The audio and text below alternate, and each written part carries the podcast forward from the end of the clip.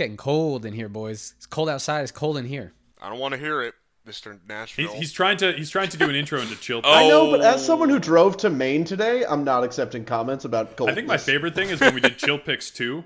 The, the title that uh, Julian decided it should have is the hottest takes uh, like the hottest cards in the multiverse or something. Chill Picks 2. Well, I remember one of these ones. I came through and I was like, "Oh, it's getting, it's really, really frosty." And someone was like, "Nah, it's lukewarm." We just came out of the microwave. oh, yeah, that's because you were like, well, oh no, that was for hot picks, and you were like, because hot picks and chill picks are the same damn thing. Or- What oh, prime no. picks you mean? We have Or- hot takes. No, I don't know. It was the the cycle of like eight mana eight eights. Oh yeah, yeah. And Julian was like, "These are good," and I was like, "That is a microwave take." yeah, that's true. That's true. Which that was one of the chill picks. So no, no one was correct on their temperature in describing. it. Frozen dinners are but cold. anyway, but anyway, we're doing another chill picks because we've run out of content once again. so what better way to do it than just to and talk do about our some cards highest that we want to talk about? highest listened to content. We'll finally give the people more of what they want. People love when we just tell them that they're building their decks wrong and that they need to put these cards in their decks. That's all I'm getting out of this, really. And we will continue to push the envelope until people say, "Wait, hold up, you've gone too far. You've gone quite too far." Uh, but anyway, right.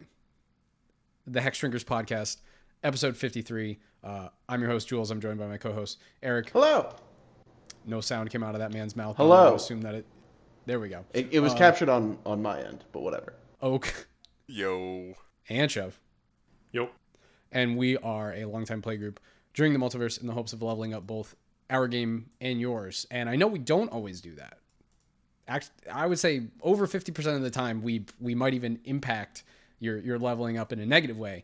But at this point we really are trying to level up both our game and yours by telling you to play some of these cards because really uh, they're underrated, they're underloved, uh, and they need to be in more of your decks, specifically your EDH decks, because we don't talk about other formats for the most part. Alchemy who? That's a that's a topic for a different day. that's a topic that many other podcasts have covered better than we will. We're not going to. We're not going to talk about. it. Chill Picks. We're back. Chill We're doing Picks. a third one. We can tell you guys about some cards. They're good cards, and you don't think that they are, but you're wrong. I mean, I, I was looking at what we've done before, and we we we each do three picks roughly uh, Yeah, for uh, each so episode. three So of us do three picks every time, Julian. There's only one. There's only one other person. Yeah, so that's twenty four cards plus maybe Plus, a few like more eighteen. that we've already talked about, and I, I, still there's just a bunch of good cards to to talk about. Uh, you know what? I'm gonna lead off this one because Chev is gonna steal my thunder with probably just a better pick. Uh, hopefully immediately afterwards, I'm gonna talk about the card Avoid Fate. Uh, this card is one green for an instant, counter target instant or aura spell that targets a permanent you control, uh, and it's printed at common. Uh, this card is running around 1300 decks, so it's pretty low popularity for a card that go, can go in literally any green deck. Obviously, if you have blue in your color combination, this is going to be a little less popular, but this is Read, just- you should not play this. if blue Yeah. is is blue is in there, we, we got another good one one mana spell if you want it. But uh, yeah, this is just a counter spell for green. It's conditional, but it's not quite as conditional as like, or it's not conditional in the same way as like Red Elemental Blast or Pyroblast, where it requires your opponent to be running a specific color, because this will beat out any sort of instant speed removal spell or any if you're running up a lot of against a lot of like enchantments that are really annoying to you. Uh, if people are, you know, If you're playing against me and I'm running like pacifying a lot of stuff. yeah, Well, also, I, I mean, I this is clearly what Eric was, you know, thinking of. He was going forward with how blue is changing from think, effects like Pongify and Reality Shift to enchantments like Frogify that change your creature into another um, uh, creature and type and lose abilities, but it's spell based. So clearly, Eric was thinking of the the far future when that is the main source of blue sort of interaction with creatures, and uh, this will be able to kind of deal with that new threat. I mean, Chef, this deals perfectly good with uh, rapid hybridization and Pongify too. Yeah, so it's an all in right. one. Guess It's basically it, also- says counter target blue removal spell, like right there in the fine print. yeah, it's almost like it's pyroblast, Pretty much. but in green. It's Pyroblast but in green, but it also beats out like swords, path, Angerstone making. True. There's a lot of good cards that this card directly counters, and uh, one of my favorite things about it is like, yes, it's pauper legal and it's probably viable in pauper, but it also works at very high level commander, where people are playing a lot of super efficient removal, and so having a super efficient counter spell is entirely reasonable. Yeah. Most Toshiro games, doesn't like this card. most games you would not be upset to have this card in your hand, and uh, that's why I think it should definitely be in more than 1,300 decks. It's just it's thoroughly underrepresented. In a similar vein of uh, I, there, there's definitely recently I've, I've been really playing with um, counter spells and other effects outside of blue because there are in Magic's history uh, quite a few of them. I, I run Withering Boon, which is the black pay three life counter target summon spell uh, in Toshiro. It always throws people off. Um, but I think my favorite of these sort of non-traditional counter spells is Warping Wail. Uh, it's a uncommon from Oath of Gatewatch. Yeah, Eldrazi themed, of course. It's a one and then a specifically uh, colorless mana. And for that, you choose one of exiling target creature with power or toughness one or less, counter target sorcery spell, and then, or, and you should just probably ignore this last one, uh, put a 1 1 colorless Eldrazi Scion creature token onto the battlefield. It has sacrificed this creature, add a colorless to your mana pool. So, you, if you're thinking about using it for that, you're, you're wrong. Um, you're going to be countering a sorcery spell. Chev, bro, that's like a ritual almost, though. You know, you're like, I need, I only have ten mana, but I need that eleventh. Well, Yeah, I'm so I'll spend just two of that two to mana. get that, yeah. yeah. So reverse it's ritual. a layaway plan from hell. Yeah. Okay. Yeah. So super conditional, you can find a way, but you should be saving this for countering a, a sorcery spell uh, or exiling a target creature with power toughness one or less. And since it's a colorless thing, you can run this in any deck. Uh, so when Spotify or Spotify, uh, when EDH Rec takes the most two recent years of uh, decks, and that's how those calculations work on those given pages. Um, there have been 808,000 decks made, and warping rails and warping wails in one percent of them. Now, some of that data is probably a little bit like that's going to include blue decks, and like I mentioned with the Void Fate, you shouldn't run this um, if you're playing blue. There are better options, but for everything else, just think about all the sorceries that end games in Commander, like Debt to the Deathless, Insurrection, Torment of Hailfire, even a Wrath of God that is going to affect you the most negatively. Like all of those things you can stop with a Warping Wail in any color deck. This did a ton of amazing stuff in my Eldrazi build. It continues to do amazing stuff in my Toshiro build. Um, and and that's just the countering the the sorcery part. I've only ever had to use the exiling target creature with power or toughness one or less three times, and all three of them have been against Oakley's fucking mother of runes or giver of runes. That's not true. You got It's Brash Taunter once. I got Brash Taunter. another another stellar pick to get out of there, especially with uh, you know, indestructible. So this card just it it pays for itself a thousand times over. It's going to stop your opponents from winning the game at least once, and is going to be useful in every deck that doesn't have blue. If I want to put this in a deck uh, with colors, I, I noticed that despite being a colorless card, it does have the restriction that one of those mana symbols or has to be colorless. Right. Do you have any recommendations for what I might do to go about uh, working around that? Every deck is going to run some utility lands most likely, and that is going to be your probably best source to make sure you have colorless specific mana as opposed to generic mana. Um, other ones, I mean, your Sol Ring produces it now, and luckily they've updated the templating so you can see it on there. Uh, you've every mana rock that taps for colorless is going to give you what you need. I was thinking like the the pain lands and the, the filter lands would help. Yeah, yeah, well. no, that's a good one. Sometimes people forget about those. I feel, but yeah. Yeah, th those that can produce the colorless. No, that's that's a good. That's a that's a good take. I always forget the filter lands can produce colorless. Those are The good filter. those are good lands. lands. Yep. Yeah, they're pretty cheap now too. Okay, r- real quick before I go into mine, uh, Eric, I, I got to ask a r- real question because I don't know if you're prepared for this or not. What Mm-hmm. reason would you run a Void Fate over like Snakeskin Veil? that just gives a creature hexproof? Um, Oh, because it's any permanent you control. That's It's any permanent, Yeah. yeah. Okay. I mean, yeah, you could say that. Sorry, I, I like didn't actually know if you had something prepared for that. I was just like, I think was the actually pause curious. says he didn't.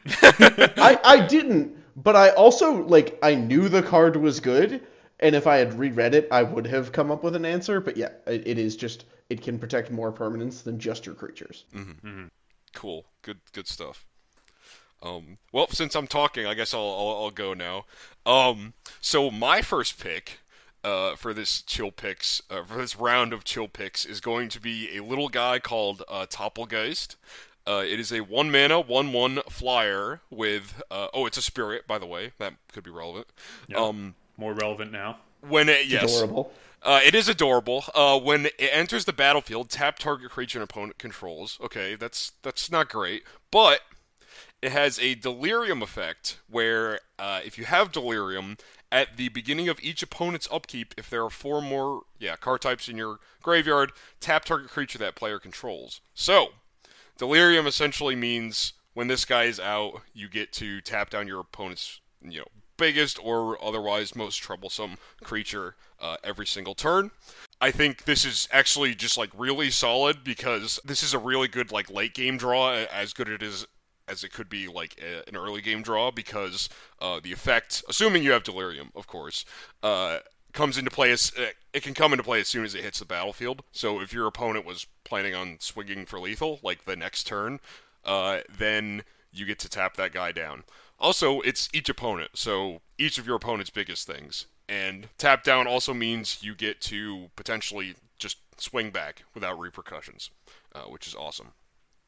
Uh, last thing I'll mention about it is that it, uh, I guess it synergizes very well with uh, you know decks that I kind of like, where it's all about having a lot of small attackers. Uh, any deck where you're running like Throne of the God Pharaoh, uh, and you just need to get in. If you need to get in past stuff, like with uh, if it's in a deck with Toski, where it like draws you a card if it hits your opponent.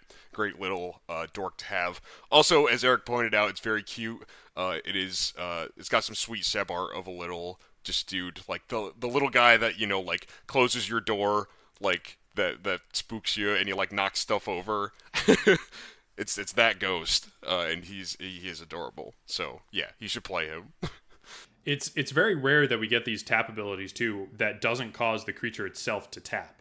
yeah. And so you, you do get like all the added flexibility and and of course uh, as Oakley mentioned the each upkeep kind of like the forces that we saw from Julian last time uh, but for a million less mana. Now of course it does die to warping wail though. So how Ugh. how powerful is it? You know, you have to reevaluate. Well, Not Chev, just that's dies, exiled. Exile. that's two mana to kill a one mana creature. I uh, yeah, no, you're winning on uh, you're winning on mana. Yep.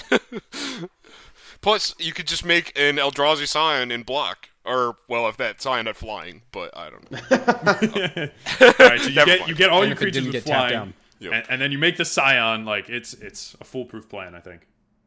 Well, my first pick is not cute. And it's also not a common or an uncommon. I'm talking about a mythic rare, boys. Oh. I'm not playing these baby games. Uh, I'm talking about Underrealm Lich. Now, if you listen to my podcast about the Mimeoplasm, uh, I've been on a, a semi graveyard kick. It's not normally something that I do, but Underrealm Lich is one of the cards that I kind of refell in love with uh, through that deck. Underrealm Lich is a, a three black green, so five mana total for a 4 3. Uh, that doesn't really matter. Um, it says if you would draw a card, instead look at the top three cards of your library, then put one into your hand and the rest into your graveyard. And then you can pay four life, and Underrealm Lich gains indestructible and end of turn, and you tap it. So, Sylvan Library is like a pretty good card, right? It's decent. Yeah. I think you know you can pick it up pretty in a couple good. bulk rare bins. Yeah. this is basically in any gold in any deck that you're playing at least Golgari, this is basically Sylvan Library, right? Every time you draw, and this is this is also if you would draw. So if you're drawing multiple times over a turn or on separate turns, you get this trigger as well, as opposed to not just in the beginning of uh you know your draw step. Um, you get to look at the top three, and then yeah, you don't get the option to quote unquote take them all if you want to pay that life, but you get the best one out of the three. So in case you're like, you know, sensei's locked or something, you can kind of clear that out. And then uh and then you put the other two in your graveyard, which in any self-respecting Golgari, you know, black green plus deck is basically your second hand. yeah, Sultai, um, some Abzan decks. You know, like if you're Five playing color. Karador, are you kidding me? It's disgusting. Yeah, or if you're playing five colored graveyard, which if, honestly, if you're playing five color graveyard, I don't know how I feel about you as a person, but yeah, this quickly becomes more potent than Sylvan Library. I'm not going to say it's a better card than Sylvan Library because shit will go down in flames. But um, the ability to just really stock your graveyard like this, get that card selection, and then the other thing is, you know what you can't do with Sylvan Library? Pay for life to give it indestructible. you know, if someone has a disenchant, that thing's going away. But this guy right here, if someone tries to hit it with the, uh, Dude, not, you know, with not if you or got an avoid fate. You, I would say, what if I avoid fate, Julian? Well, you can avoid fate, but you also could just pay the life That's in true. case you didn't have the avoid That's true. fate. You know, you don't. We don't always all draw our avoid fates at right at, at, the, at the right time. You know, so also this is a uh, this is from uh, Guilds of Ravnica, where they decided that everything had a million subtypes. So this is a zombie elf shaman, which somehow are three very relevant creature types. So in case you're building a tribal deck, uh, this goes in all three of those, really. Yeah. Well, maybe not your shaman deck. I don't know how many black green shaman decks they have, but definitely zombie and elf. You could you could be playing this. So Underrealm Lich, uh, a really good pickup, and it's going to run you about six bucks, which is much more expensive than all the other cards that we've talked about so far. But for a mythic of a under open set relatively to what was released around it, you know, that's not that bad. We've talked about Ixalan a bunch of times, where it's just the mythics are so expensive. Probably the best thing about it, Julian, is if you're you're playing this, but you're feeling like you're missing something over your Sylvan library, even if nothing's targeting it, you know, you can pay four life a couple times, feel like you- you're still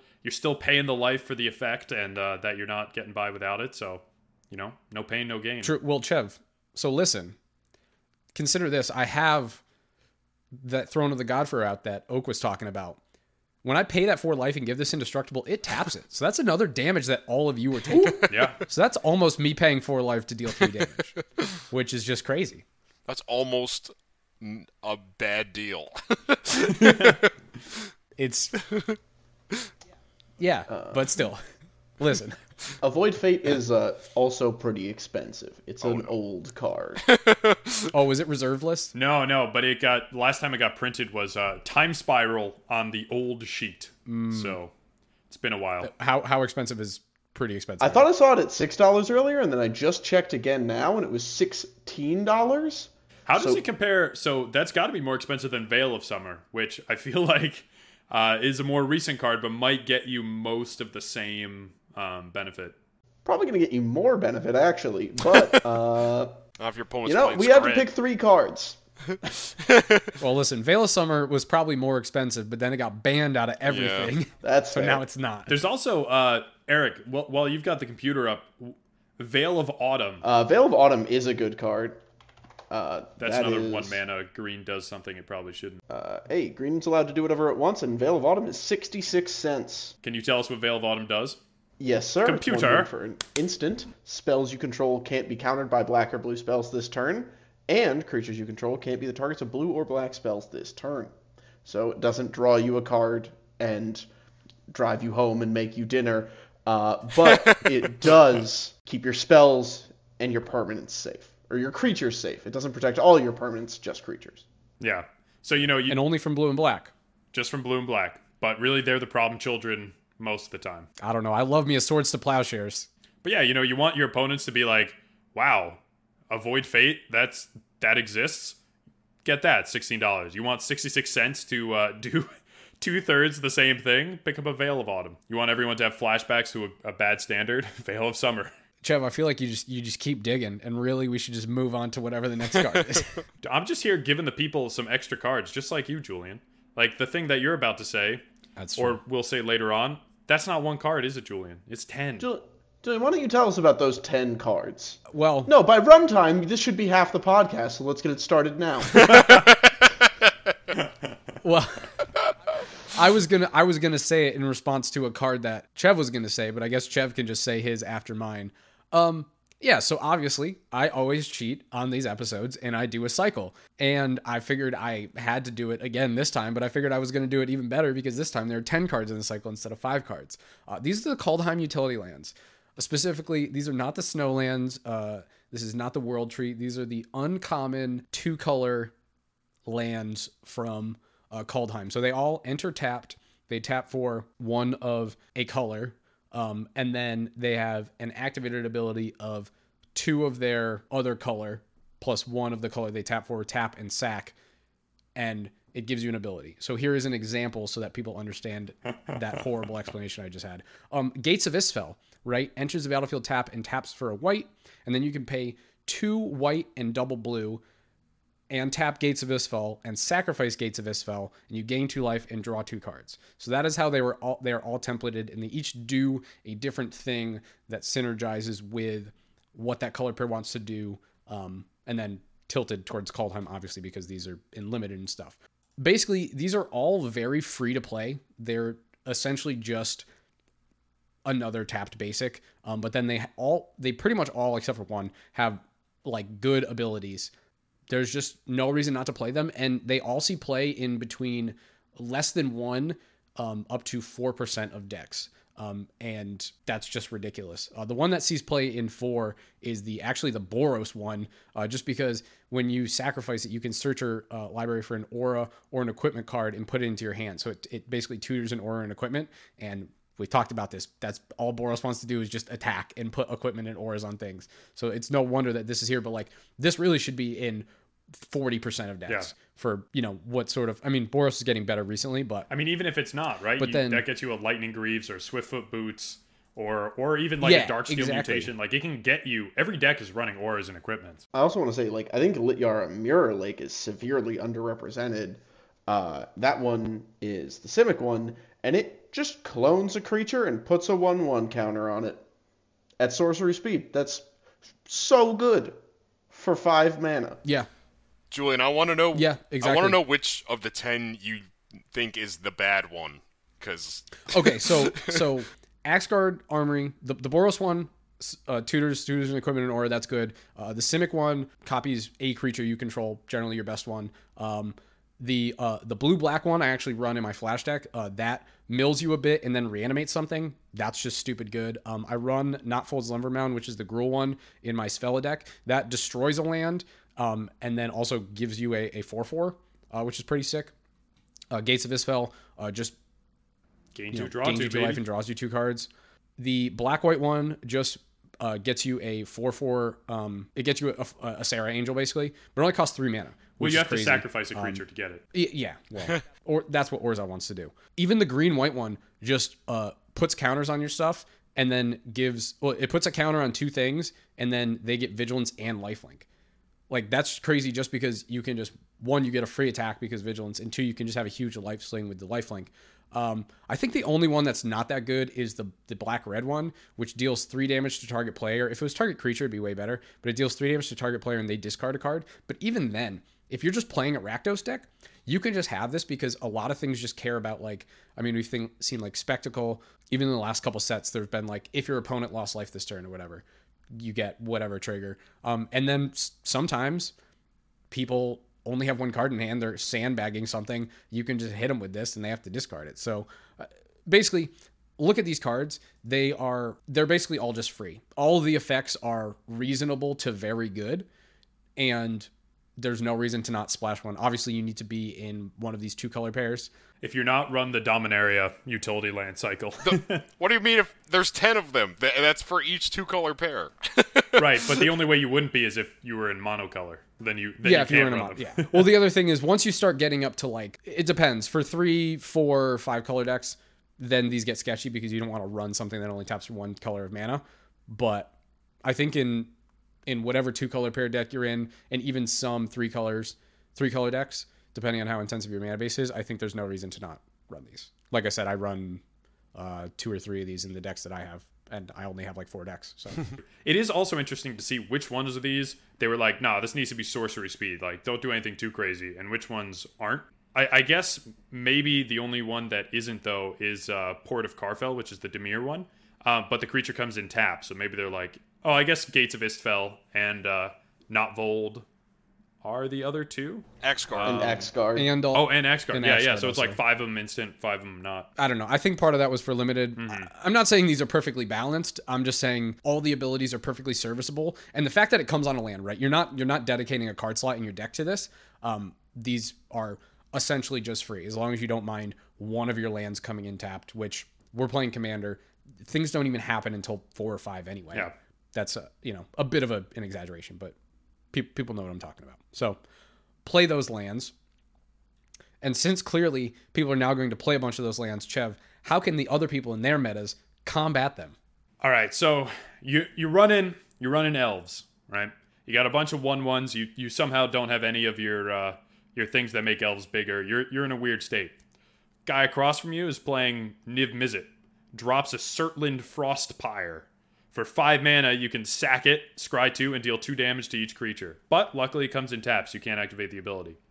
Best way you can handle it: Tectonic Edge. Less than a dollar, even though it was last printed in Commander 2014. Taps for a colorless, tap one in it, sack it, destroy target non basic land. Activate this ability only if an opponent controls four or more lands. So there's a lot of text here that might make you think, you know, well, a wasteland is just inherently better. And you are correct, but a wasteland is probably 30x the price. And for that uh, slight change in value being able to hit basics, and I guess when your opponent has three lands and somehow they're going off, um, is just not worth it. So Tectonic Edge, it sees play in 1% again of 808,000 decks, and there are no reasons why this shouldn't see more like Warping Wail. Like, this should be in everything. $1 gets rid of the Fields of the Dead on the table, gets rid of these utility lands, gets rid of the World Tree if you have someone right, running a five color deck whose mana base is eh, a little sketchy.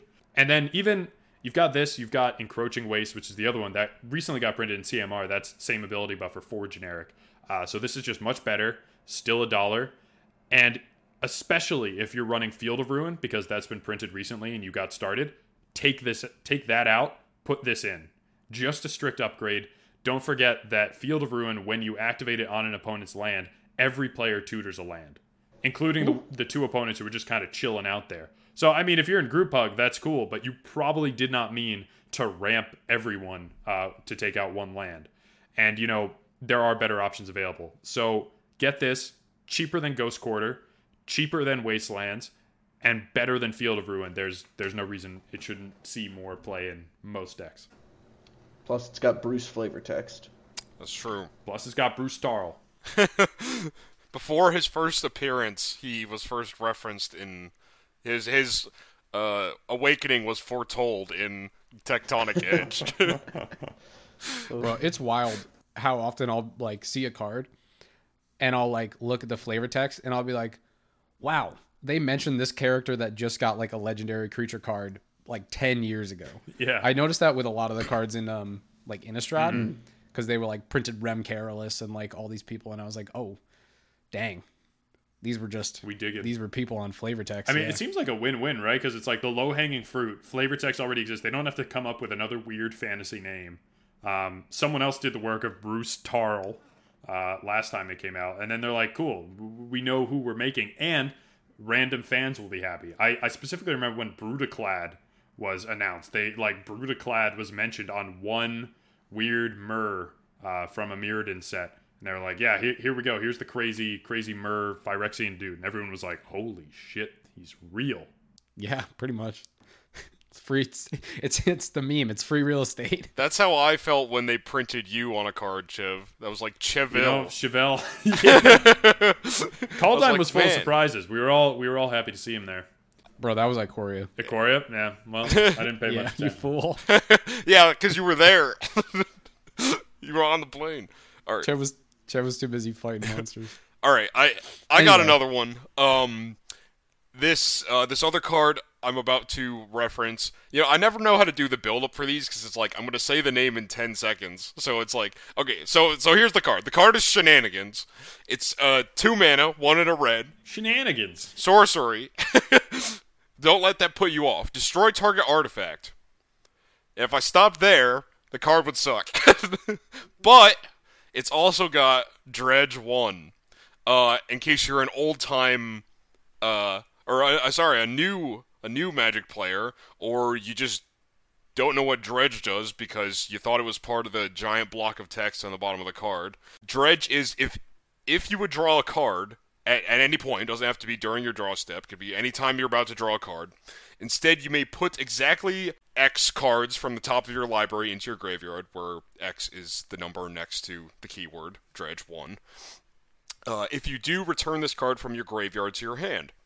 Otherwise, just draw a card normally. So that means that at least once a turn, if there are some troublesome artifacts out on the battlefield, you can uh, you have the answer right in the palm of your hand. The swords are the first thing that comes to mind. Um, uh, you know, Forsaken Monument, every mana rock in existence. I'm surprised Swiftfoot Boots and Lightning Greaves weren't higher in that. list. Yeah, yeah, that's true. Um, yeah, He doesn't need those. He's got mother. Of Yeah, come on. Um, also, if you recall, or if you watched our last chill picks, Chev brought up this cool card uh, that I that I like a lot as well, called Liquimetal Torque, which uh, can turn any per, uh, non-land permanent into an artifact for a turn. If you combine these two things, what you have is a uh, a kill anything uh, two for two mana spell that c- can come back every turn or multiple times in a turn if you just draw some cards. You know, play the spell, draw a card. Look, it's another shenanigans, and you mill a card in the process. So if you want cards in your graveyard, which I know a lot of decks do, this will help you out with that. So give this card a shot. I know it's a sorcery. I know it's overcosted for just destroying an artifact. But if you're ever thinking about putting like an ancient grudge in a deck, I would say like give shenanigans a try uh, instead. Especially, I mean, go big or go home. Mycosynth Lattice. Don't even need to worry about tapping. Just murder everything. Jeez. And then play And- Vandal and something- right. oh. Ooh. I, I think another thing too to mention and definitely kind of iterate on is dredge again is whenever you draw a card. So if someone is targeting your graveyard with a Bojuka Bog or whatever to try and get rid of all the shenanigans, um, if you have a Mind Stone or some way to just draw a card at instant speed, get this back. You don't need to wait. I, I know it's the kind of trigger that, especially in paper, uh, is easy to forget. I, I, I run afoul of paper triggers all the time, as I'm sure most people do. So it's just something else to keep in mind that if you can draw, you can get shenanigans back. As Eric mentioned in passing, Sensei's top, uh, easy, very easy, free, and you don't even lose the top because it goes on top. Thank you, You very only much. lose thirty dollars. All right. More than that. We've been talking a lot about a lot about one mana cards, a lot about two mana cards, bunch of lands. We got one five mana card. It's a bunch of garbage. We're here to talk about seven mana blue enchantments, specifically Cast Through Time. Cast Through Time is, as I mentioned, a seven mana blue enchantment, uh, four and three blue. Uh, it is from Rise of the Eldrazi, and it says instant and sorcery spells you control have rebound. That's it. Um, this card's wild. Uh, not in terms of power level, but in terms of effect. Just all of your cards, just or all of your instants and sorceries, just play themselves again is crazy. It works super well in any sort of big mana deck, and there's a lot of big mana spell slinger kind of uh, like Izzet or uh, mono blue or um, several Grixis. decks. Grixis, yep. Um, but yes, I'm sure it's kind of a problem that it's seven mana, but it's only in 648 decks and it should be in more than that. The card is great for spell slinging, even if you have to spend most of a turn or a whole turn just developing this. Every play you make in the future will be stronger for it. All of your removal will come back again, and even if you only get out a couple cards before this gets removed, it doesn't remove rebound from the cards you have exiled. They still come back and they still work and they still have that benefit. Um, there's a lot of instant and sorcery spells that are in sort of like the middle to upper ranges where y- you start to get into some pretty powerful stuff. Um, this is an interaction that I didn't look up, but I just thought of.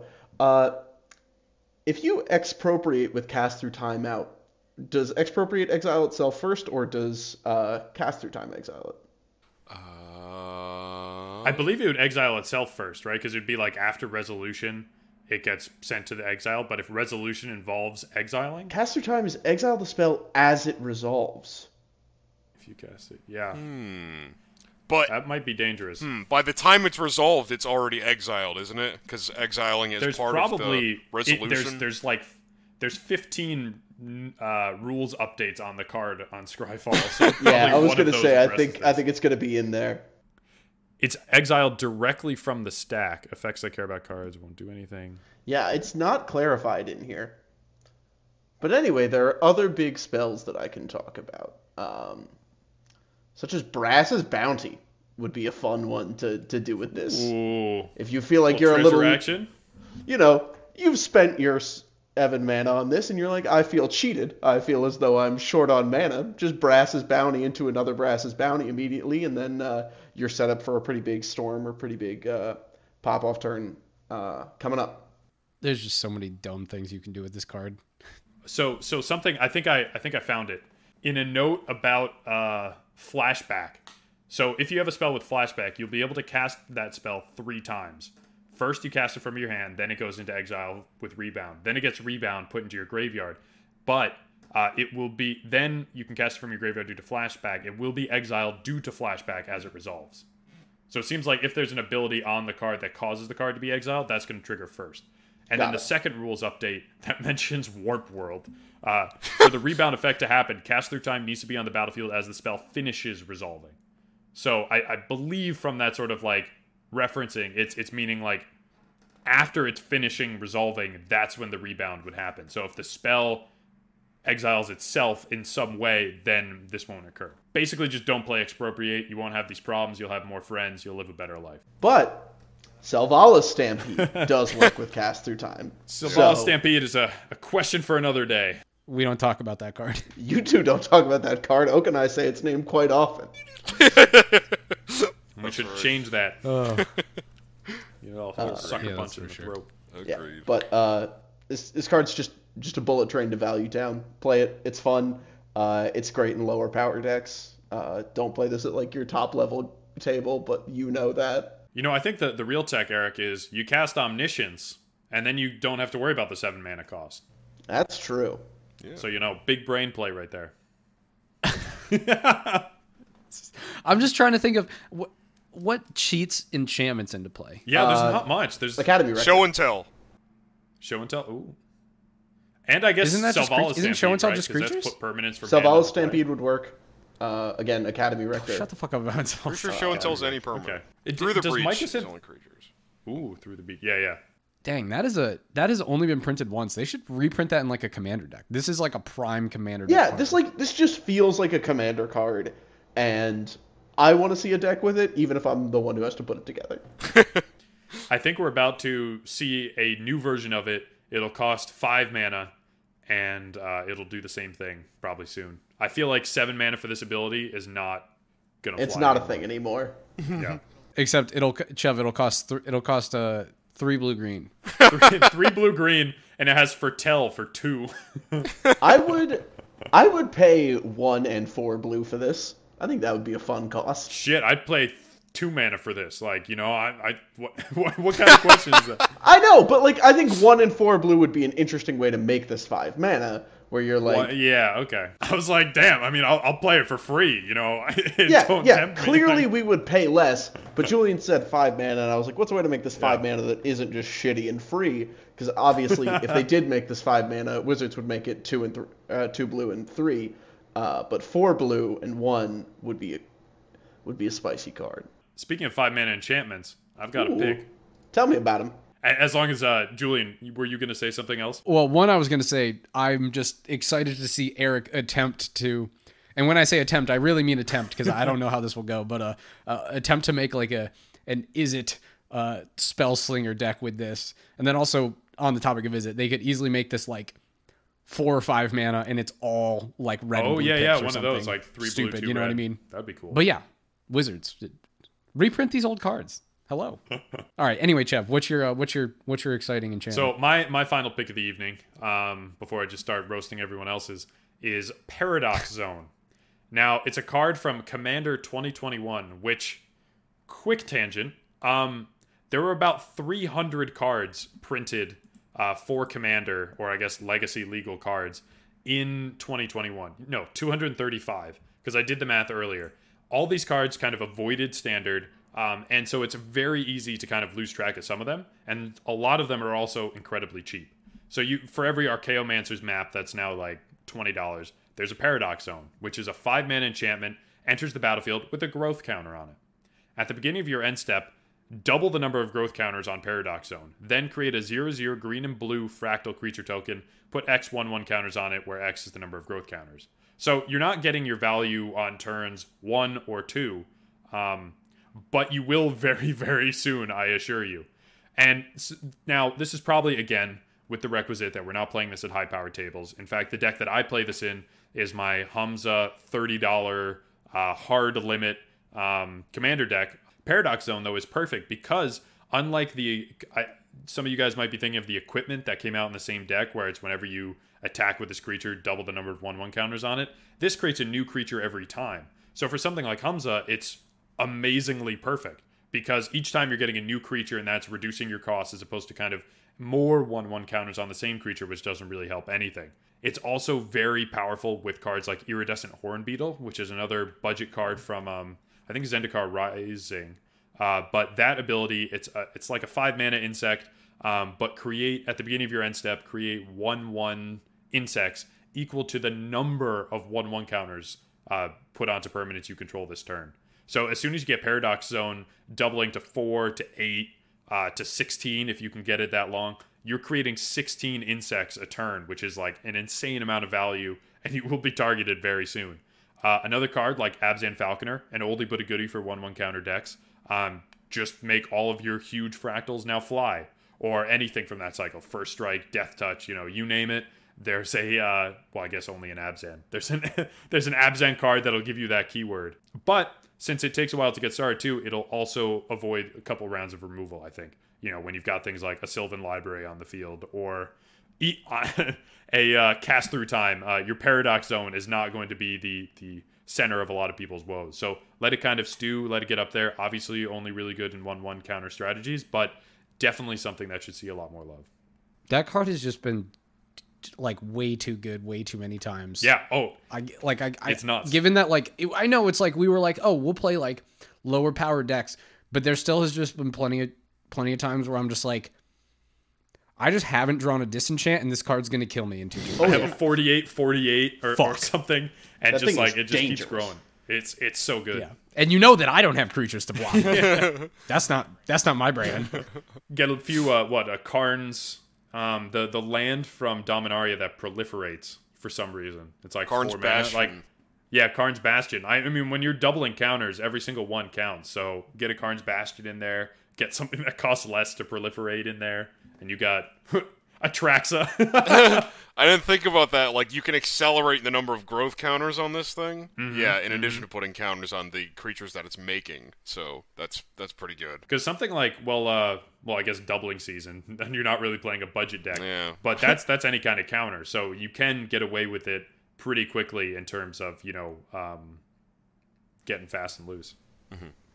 That phrase made no sense. I, I was just trying to end a sentence and it didn't work out well. I mean, all you you ended a Is fast sentence. and loose not a That's true. I, is fast the, and loose not a, met. a saying? That that happened for sure. I say that all the time. Is that not a saying? Well, not the Fast two and sayings loose? together, like fast and loose. But how does that apply to a five man enchantment that takes three turns to get going? it's there. There's not many things Loose. that It's Slow and tight. slow and steady. Slow and steady Slow and been the tight. word Wow, that's mm-hmm. yes. Uh, anyways, um, I'm gonna talk about my last card now.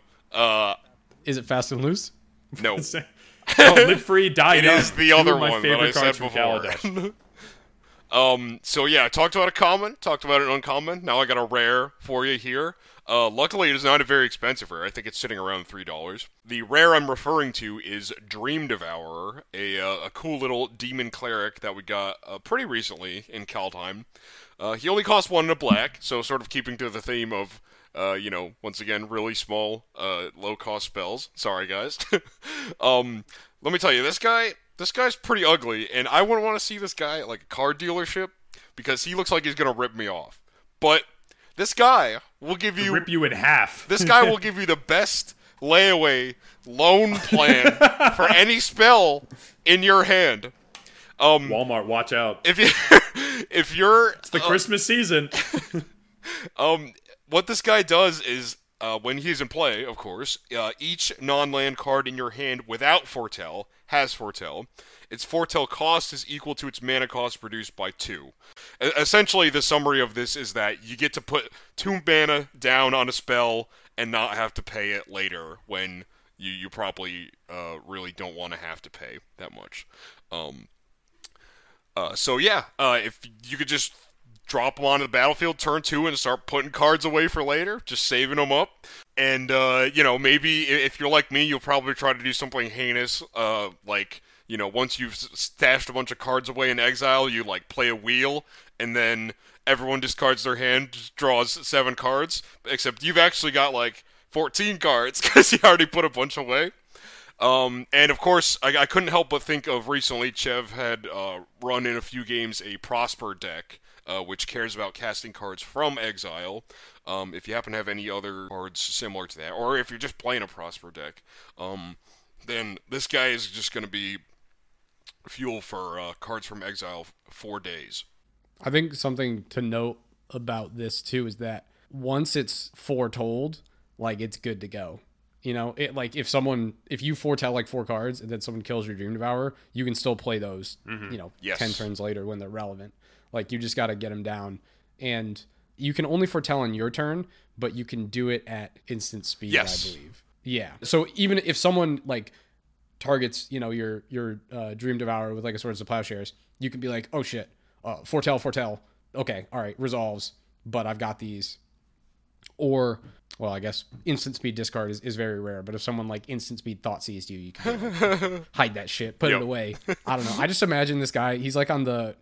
Is it the QVC channel? They're just like for four easy payments of 19.99, you too could have, you know, a four, four mana Selvala Stampede. But wait, there's more foretold cards. He's got this like nasty exactly. beard. He's like just like the you know. Yeah, like I, I think there's there's a bit of a flavor fail with this very aggressive demon cleric just coming at me, and he's like, "Nah, don't worry about it. Just just lay that stuff away. We'll get to it later." Like there's there's a patience element to the card that is not met by the very aggressive demon kind of staring you in the face. perhaps the more the more flavor related part of this spell that I neglected to mention before. He is a zero three, but he also has whenever you foretell a card, he gets plus two plus zero until the end of the turn. So I think it's like, uh, you're foretelling this thing and I'm like eating it or something, but you still get to cast that later. so Yeah, because I guess it's the the dream that's being devoured is that you will Yep. play the card your later. vision or something. Yeah, yeah. I'm just I'm just imagining though the the thing where like it's just you and like one other person and you have your dream devour out and you're like, well, I'm gonna pay eight mana to foretell four cards and then kill you by attacking for eight. that's true. it's like it doesn't matter. I don't need these cards, but I just want the buff.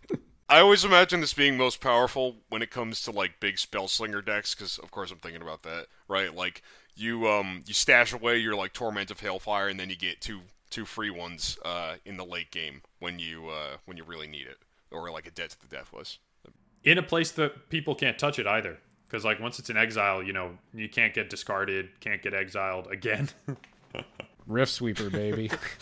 I love the idea of Rift Should- should've put Sweeper that in on someone else's card aggressively. Isn't Rift Sweeper face up exile cards though, or is that the uh, pull from eternity? Fucking I don't know. I didn't know there were cards that referenced Yeah, because it's like, Like, face this can down only target the exile face is up used ones. by a lot of different things. So it's like they didn't want to interact with that that zone. Face up is Rift Sweeper. Well, that's sad. Uh, Pull from Eternity is also face up. They're just safe. You just put them in the zone. Safe. Things are not safe uh, if you just kill the player before they get the chance to play it. All right, you're thinking like a red player now, Julian. Heck yeah, brother. No, I'm thinking like I got my own Dream Devourer and I'm gonna foretell five cards and attack you for ten. All right, all right. Sorry, go ahead, Eric. I, No, I, I, I, I had a transition and then you, you, you ruined it. I hate you. That's, you- are you surprised? Uh, no. However, um, Oakley mentioned this card is great in Spellslinger decks, uh, and then said you're thinking like a red player. Uh, I'm thinking like a red player with a Spellslinger deck. Uh, why aren't more people playing Galvanic Relay? It's a card that I think is. It's got one of the most bu- busted keywords of all time. It's the scale after which busted keywords are named. Uh, it is Storm, and Galvanic Relay says uh, two in a red for a sorcery, exile the top card of your library. During your next turn, you may play that card, Storm. So, Uh, there is one particular reason I really like this card. Uh, I have fiddled around with the Storm deck uh, in Digital Magic before. A, uh, it is it is very slow. It takes a lot of time to properly adjust all the counters on a computer. Uh, but um, one thing is, after you have a big power turn, you're kind of spent. Usually, one of your resources is run down, and I feel like often that resource is cards. So, if at the end of one of your power turns, or even in the middle, you're able to play Galvanic Relay, it sort of preloads your next turn with a giant handful of cards, where you can have a lot of those rituals prepped, a lot of uh, like cantrips prepped. Um, it also lets you play lands because it is play that card, not cast that card. The only real downsides of Galvanic Relay, which I, I do want to be clear about, are your opponents can see everything you're about to do on your next turn. Uh, all those cards are just exiled and out in the open, and you can't play those cards the turn you play Galvanic Relay. It has to be the next turn. However, if you're in a Spellslinger deck, maybe the next turn is your turn. Have you considered that? uh, alternatively, there's a lot of things that let you uh, cast cards at instant speed when you normally couldn't, uh, at which point uh, Galvanic Relay gets a little bit better. And Galvanic Relay will always replace itself. And so even if there's like a, a three card interaction where like you try and remove something and then someone counterspells it, uh, and then you play Galvanic Relay, that's three mana, draw three next turn, essentially.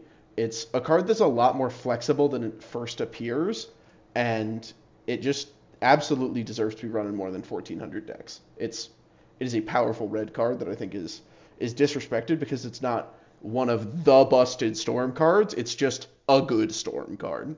Gotta watch out for that Rift Sweeper though, because you can hit these guys. Yeah, it's true. Rift True, Sweeper yeah. can fuck you up. If Yep. someone has to Rift Sweeper your uh, something you Galvanic store relayed, it was probably a pretty good card. I mean, Eric, I think this just proves that like it's not one of the busted cards, right? Because this this was printed in Modern Horizons uh, two. this year. Yeah, just recently. yeah. So it's like this is Wizards being like, oh, this is how you actually do Storm. It's very good in the right deck, but it's not busted. No one's gonna call to ban Galvanic Relay, but still. I think pe- people are used to the crap that we saw from the uh, the olden days, and this is a cool card. I'm going to choose to think this is part of a mega red cycle that's going to happen over the Modern Horizons sets. We got shenanigans, two mana red sorcery, busted a uh, keyword dredge, and then a pretty benign ability. And now we have galvanic relay, pretty benign ability with a busted keyword. I think the next one is going to cost four mana, but I don't know what would be more busted than dredge. Annihilator. Oh wait, how about Annihilator. how about um how about Dash? How about Dash? Oh wait, no. How about um how about Delirium? There. There you go. Mm. Oak. They already printed Unholy Heat and Dragon. I know. I know. I'm I'm messing with. Oh no, but I don't think they have a red card that has Delve, and Delve is They one of the do, most busted. and it was in. Modern Horizons. Um, Of course it was. magmatic sinkhole. Five damage to target uh player planeswalker or creature planeswalker. Excuse me. Um, it's like of course it's like six mana, I but need- delve. Yeah, I, I need something that's a little bit more exciting than just a random burn spell. Doesn't even go face. Doesn't even kill Oko. Actually, I think it does. It kills Oko if your opponent forgot to plus two him. It's true. Does Oko come in with four and then go up to six? Is that what it is? oh my think so. god. Jesus, freaking frack. Um, Never mind. yeah. So Eric, um, your your blue red X Spellslinger deck with Caster Time and Galry, Galvanic Relay when? Uh, legitimately, you're joking, but that was part of the thought process. Dude, I'm excited because you don't really do that sort of thing. So it'd be interesting to see your take on that and then to see it in the pod. Bring back Jhoira. Use that to cast through time much earlier. Oh no. Yeah, uh, Jhoira was one of like two commanders where uh, EDH Rec was willing to be like, all right, you can run it in this deck. Uh, Narset was the other one where it's like, okay, you can cast this for free, and then it's fine. Yep, that'll do it. Your your Spellslinger deck where you're just like, I just want to cast my seven mana enchantments for free. That's it. I'm not even trying to cast Time Walk. I just want my enchantment. I'm, I'm probably going back to Kykar if I make this deck. Love a love a good That bird would be wizard. spicy. You need to you need to find a way to one get a Canadian dollar coin, and then two find a way for that to be useful in the deck. Uh, I'll throw some coin flip cards in there for you. A loony and a toonie. That's Well, there's about I mean, there's the one that that uh Get an extra takes turn. an extra turn. Yeah, stitch in time. And then you can rebound that. You can rebound that bad boy. Whoa. imagine failing that twice though. That would be That the sucks. worst. Worst Imagine thing imaginable. succeeding Like, don't worry, twice, it's though. coming back. yeah, Chev, imagine it hitting twice though. maybe I need cast through time in my coin flip deck. Maybe you d- don't at all ever. He's throwing some coins in the art and caster time. He's like dumping Yeah, some but coins. it- in it's the- all there, all the signs. Nah, B, those are those are those are some freaking Dude, rocks. coins are Trust just me, I would rocks. know. Coins are just fancy rocks. That seems like a bit of a stretch, but Prove me wrong. Show me where the math is bad. listen, do I look like I do math? Okay.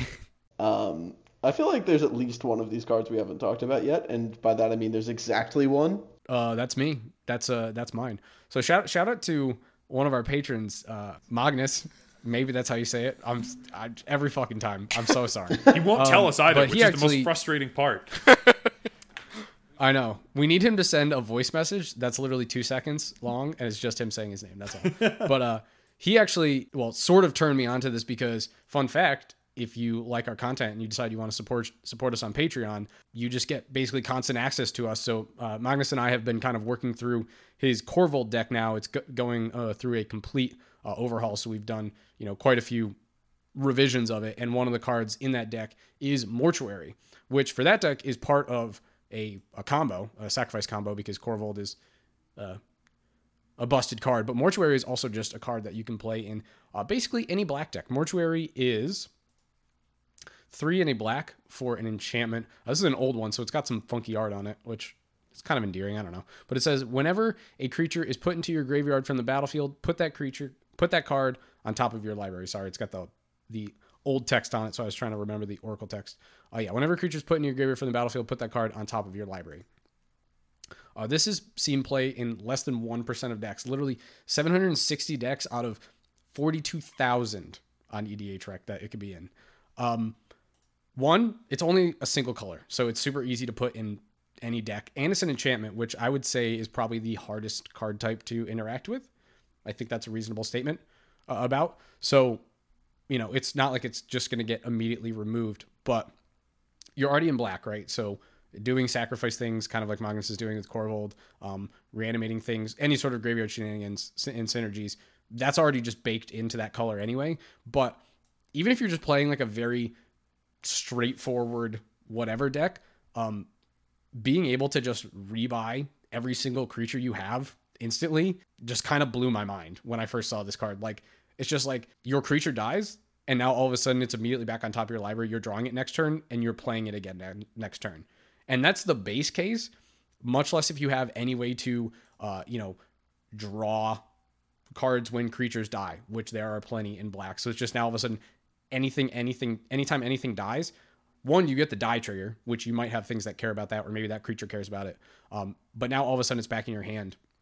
If you have multiple of those, now you're actually generating, uh, you know, velocity uh, through your deck, um, like Skull Clamp. If you have this plus Skull Clamp plus a Sacrifice Outlet, that's pretty stupid. If you don't have those things, you can like sort of almost lock yourself on top of your deck, kind of like how Sensei's, you know, can lock you. But like, once again, still, if you're playing this, you're probably playing good creatures that either have really good static effects or ETBs. Like, I mean, imagine this is just like Gary every turn, right? and then if someone Wrath of Gods, you literally take all your creatures and you just put them on top of your deck in whatever order you want so that you can perfectly sequence them, you know. And then, like I said, once again, if you have any way to draw multiple cards a turn, whether that's just playing one of the many black draw spells, read the bones, whatever, or if you have Phyrexian Arena, now all of a sudden you're going through them, you just get double the cre It's like Eric's uh, caster time, except this only costs Creature mana, rebound. only one pip, and it's all your yeah yeah creature rebound exactly. Also, this card is only two or three dollars, which is ridiculous for a super old card. Uh, one thing I do want to say about this card, not to disparage it in any way, but notably it is not a May trigger. You you do not have a choice. If someone removes your super expensive creature, everyone knows that you are br- not necessarily breaking a draw, but like that you are drawing that super heavy creature next turn, and that uh, like so if you're hellbent and you have this on the field, people can lock up your draws pretty bad, but uh, just don't get hellbent. just play Korvold. Just play creatures with nice Yeah. ETBs. like I was saying, there's obviously there is a, a, a quote unquote risk to this card, but there's a reason that you get to build your deck Yes. so that you can compensate for that weakness. Yeah. I- so it's like I'm not saying it's a bad thing. It was just an interesting thing that I thought of where I was like, oh, like, how would this go if like essentially like if you played this into Chev's Toshiro deck, Chev could be like, "Oh, what a shame! Looks like you're drawing Sakura Tribe Elder again this turn." Yo, honestly, Sakura Tribe Elder though that would be crazy because you can just continually ramp everything in your deck. You'd only get to spend two mana a turn though. Like if if that was truly like you you were locked up and that was your only draw, that's Oh well, yeah, locked up that would suck. But I'm just saying, like, if you it just yeah. like, This is you know, good with Sakura turn Tribe Elder, but like eventually it's Yeah, bad with Sakura Tribe Elder. Yeah, once once again, you need you need a way to draw two cards a turn so that you're basically just getting that that ramp and growth a turn. But anyway, still, uh, very cool card and something that I would like to include in a relevant deck sometime soon. So yeah, I do I do like those those old cards where it's it's just not a May. They're just like, no, you're gonna do this. And like sometimes it's gonna be really good, but sometimes you're gonna get fucked. I was gonna say I, I like how we've kind of come full circle with some of those abilities where it started off and it's a must trigger. Then they were like, well, you know, if it's not a good thing, maybe we want to make it a May. And now designing for digital magic, uh, you know, wh- why would we want a May? That's more clicks, and we're back to must. Fecundity, very good with this card. Ooh, yeah. what is that? Whenever a creature dies, it's controlled May by a draw a card or something like that. Mage, ooh, May. I see what you did there. That's a, it's a couple more clicks, but uh, yeah, uh, fecundity with this immediately alleviates that problem because whenever the creature dies, you get the draw trigger right away, and so it essentially just says whenever a creature dies, put it back in your hand. That's what I'm all about right there. Julian, Right what are you talking about? You rarely pay, play creatures. Yeah, but when he does, they're good. That's that's also true. True. True. Which means that I want them as many times as I can get them, you know? I thought it meant something else. My bad. Thought when you played good creatures, you didn't want them as many times as as you could. That's my mistake. I just I'm not used to having them because I play them and they just get killed. You know? Yeah. Or I play them and then everyone plays a bunch more creatures than me and I'm like, well crap. I got a Wrath of God, which means I guess you know, my creatures are just a casualty. You know how you a stop life. a Wrath of God really though, Julian? life. In any color deck? Warping Wail. There you go. there you go. We've come full circle. Very nice. I believe we have literally come full circle in terms of we're we're done with all the cards, right? 360 degrees of chill picks.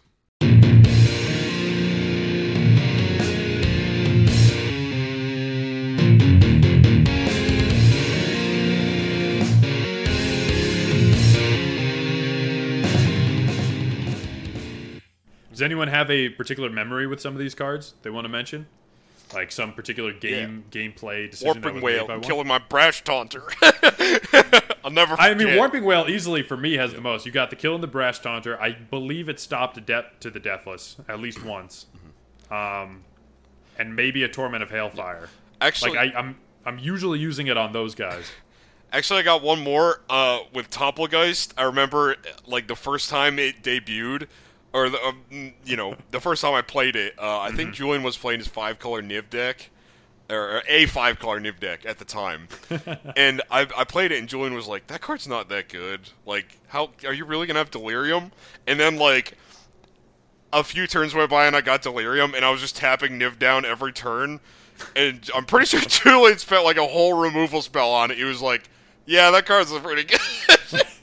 I mean, Delirium's like super easy to hit in Commander. Just like an Evolving Wilds, Yeah. a Cultivate, Sakura Tribe Elder. That's already three types. Yep. And then you know you get a Mind Stone or something and get rid of it. I, I it, it might take a little bit of build up, but if you spend five minutes in deck construction trying to make it happen, you know, a crop rotate and a Harrow as opposed to maybe a Cultivate, and you're you're gonna have it as much as you need. Yeah. Um, I think most of my memories when I look at this list of cards, I just zone in on like dial in on Paradox Zone, and I'm like, oh my god, that card's a freaking nightmare. because again, this most frequently comes out in our low power games, where you know we're playing our thirty dollar decks, we're playing uh, some stuff that's pretty cheap, and then all of a sudden Paradox Zone comes out, and we're like, oh shit, we lose if no one finds a disenchant. 79 cents. It's I like a lot of these one of the the most interesting things about all the new commander cards is like I mentioned there's a few that are are you know uh, worth a bit of coin, but the rest are ridiculously cheap because they've just had so little time in the spotlight. I think recently it's been going on on Twitter and stuff, but um, you know, all facts come from Twitter. But the number of cards printed in 2021 is, to the surprise of no one, more than any other year in history. And then you get into all the different versions of cards, and from a, a budget and cost perspective, it's amazing. Like, how many of you guys know what Commander's Insight is? Say it again. Commander's Insight? I, I do not. I don't know. I don't know. Another No one from clue. C21, three blue and X instant, 30 cents. Target player draws X cards plus an additional card for each time they've cast a commander from the command zone this game. Ooh. Oh. 37 cents. And it's one more mana than a. Um, well, it's the same as like Genius Thoughts, Thoughts of Genius, whatever is Stroke of Genius. in Stroke of blue. Stroke of Genius. Yeah, yeah. It's it's, Blue it's Sun yeah, it's one more than Stroke of Genius. Blue Sun Zenith. But yeah, pretty solid. Like there are so many just because they've been pumped out in all these supplemental sets.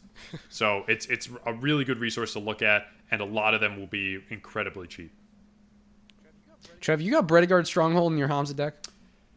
I believe so. Yeah. They put two one one counters on creatures, give them trample and lifelink. Yeah, I, I think that's in there because Yeah. you know since Hamza cares about you know your army having the one one counters, being able to distribute them is is pretty nice. Yeah.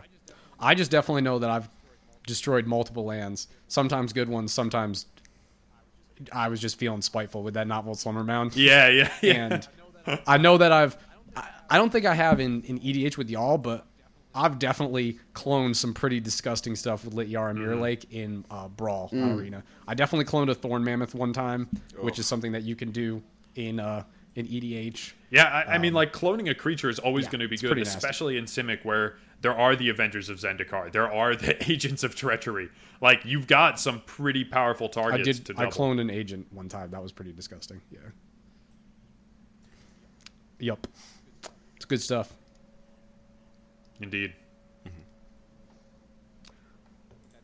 That's it. I think we're done. Yeah, yeah, I think that's that's all our picks. Um, we gotta we can't say them all in the same cast, right? We gotta milk this for content. Of course. Tune in in, in ten weeks when we do Chill Picks four. A New Hope. Chill picks Yeah, for pretty much. you. It's, it's been it's been averaging about. Yeah. Wait, uh, I, I want to make some please- like please shitty like early 2000s 3D pun with this. Uh, where just like every movie they were like we need to release a trilogy and the third one has to be terrible 3D. Chill Picks now in 3D. Shout out to Spy Kids 3D, perhaps Oh, that one, one- of the worst films ever made. but so good, so good deep down. No. But like one and two were just. Yeah, one and two were sick. One and two were straight heat, but then three they were like, all right, let's do a you die in the game, you die in real life. Let's have Elijah classic. Wood in there for 30 seconds. uh, Two had machete. Yeah, yeah. Chete. No, George Lopez was in Shark Boy and Lava Girl. Yeah. he was the bad guy in that. all right, all right, we're, we fully lost the plot. Find us at Hexdrinkers everywhere except uh, everywhere. Oh, oh, we're done. Oh, okay. Damn it.